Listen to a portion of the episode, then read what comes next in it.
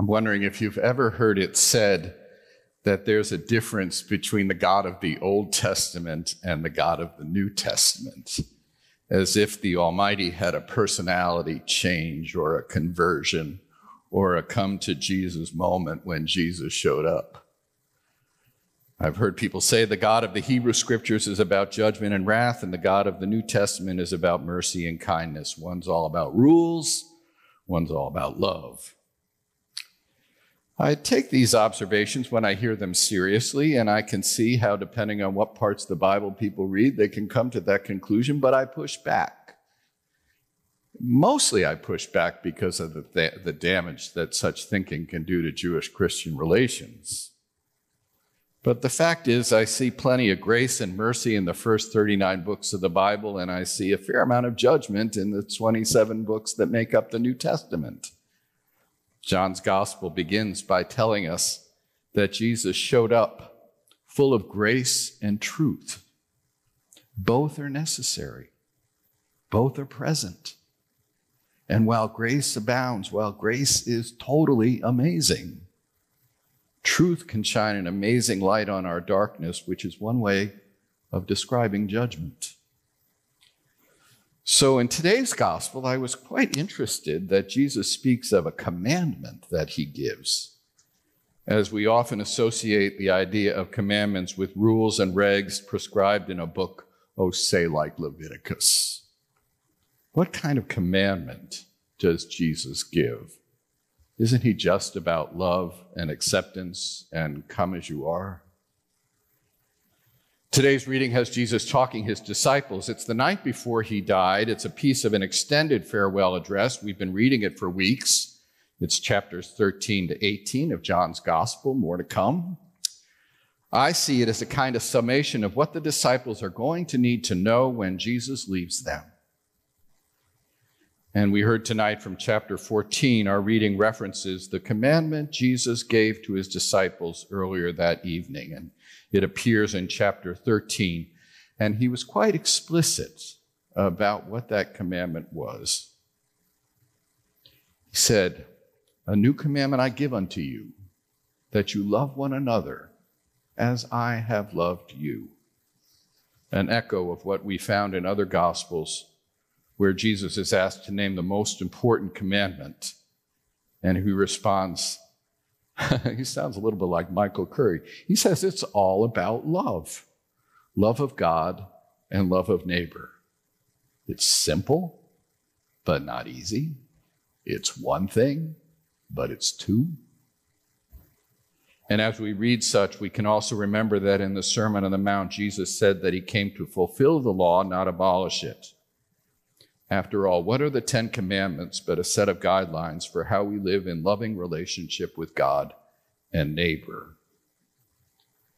So, to me, what Jesus is saying is that our life with God is a matter of the heart. It's always been that way.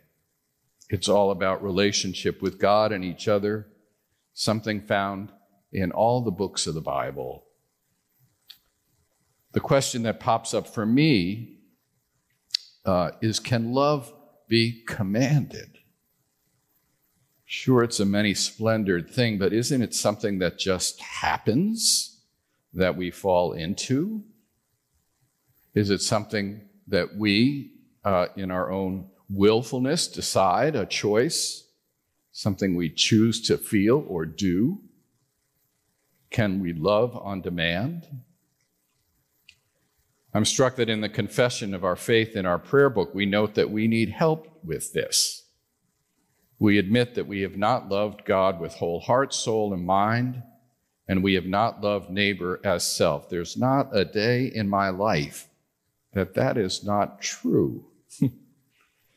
that opportunity to love God and neighbor is definitely a growth opportunity, and maybe none of us will ever fully realize it this side of heaven. So we admit that we fall short. I love, I love the wisdom of 16th century St. Teresa of Avila on the subject. She said in a prayer, which may have been her confession, she prayed, Oh God, I do not love you. I do not want to love you, but I want to want to love you. It turns out, uh, it turns out that even our ability to love God and love neighbor as self comes as gift, as grace, not something we can muster or manufacture or worse, brag about. We need help, which is where Jesus comes in. We have the gift of Jesus' presence, who models for us what love looks like when he gave this new commandment to his disciples. He gave them a case study, an example, when he took on the form of a servant and washed their dirty feet. A few days after that, when he walked the way of the cross and stretched out arms of love on that hardwood to draw us into his saving embrace, he showed us what love looks like. But he did more than that. He didn't simply show us in his living Easter presence, which we celebrate in this season, he comes to us. He does not leave us orphaned. He gives the gift of his Spirit, giving us the power to love and to overcome those things that draw us from the love of God and each other. And so, what we do is pray for that power to come among us, even if the only prayer we can muster is simply saying, Oh God, I want to want to love you. And we come to this table to know that love, to love, know that love more deeply, to digest it, to let it become part of who we are, to be fed and strengthened and encouraged to love and serve with gladness and singleness of heart. And then we go out from this place and put that love into practice.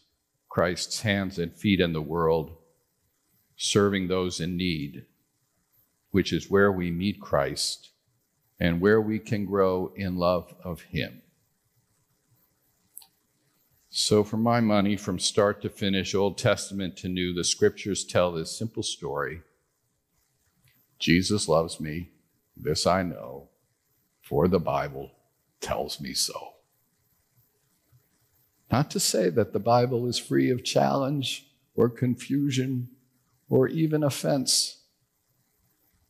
But from start to finish, from the moment in Genesis when God spoke creation to be, into being and declared humankind to be very good, to the promise of the book of Revelation when God promises a new heaven and earth, we can see that if it's not about love, it's not about God. And as those scriptures speak of that love, they invite us, they call us, they challenge us, they command us to consider how we can grow in that love. Hear Jesus this evening as he says to you and as he says to me, A new commandment I give to you, that you love one another as I have loved you. We will with God's help.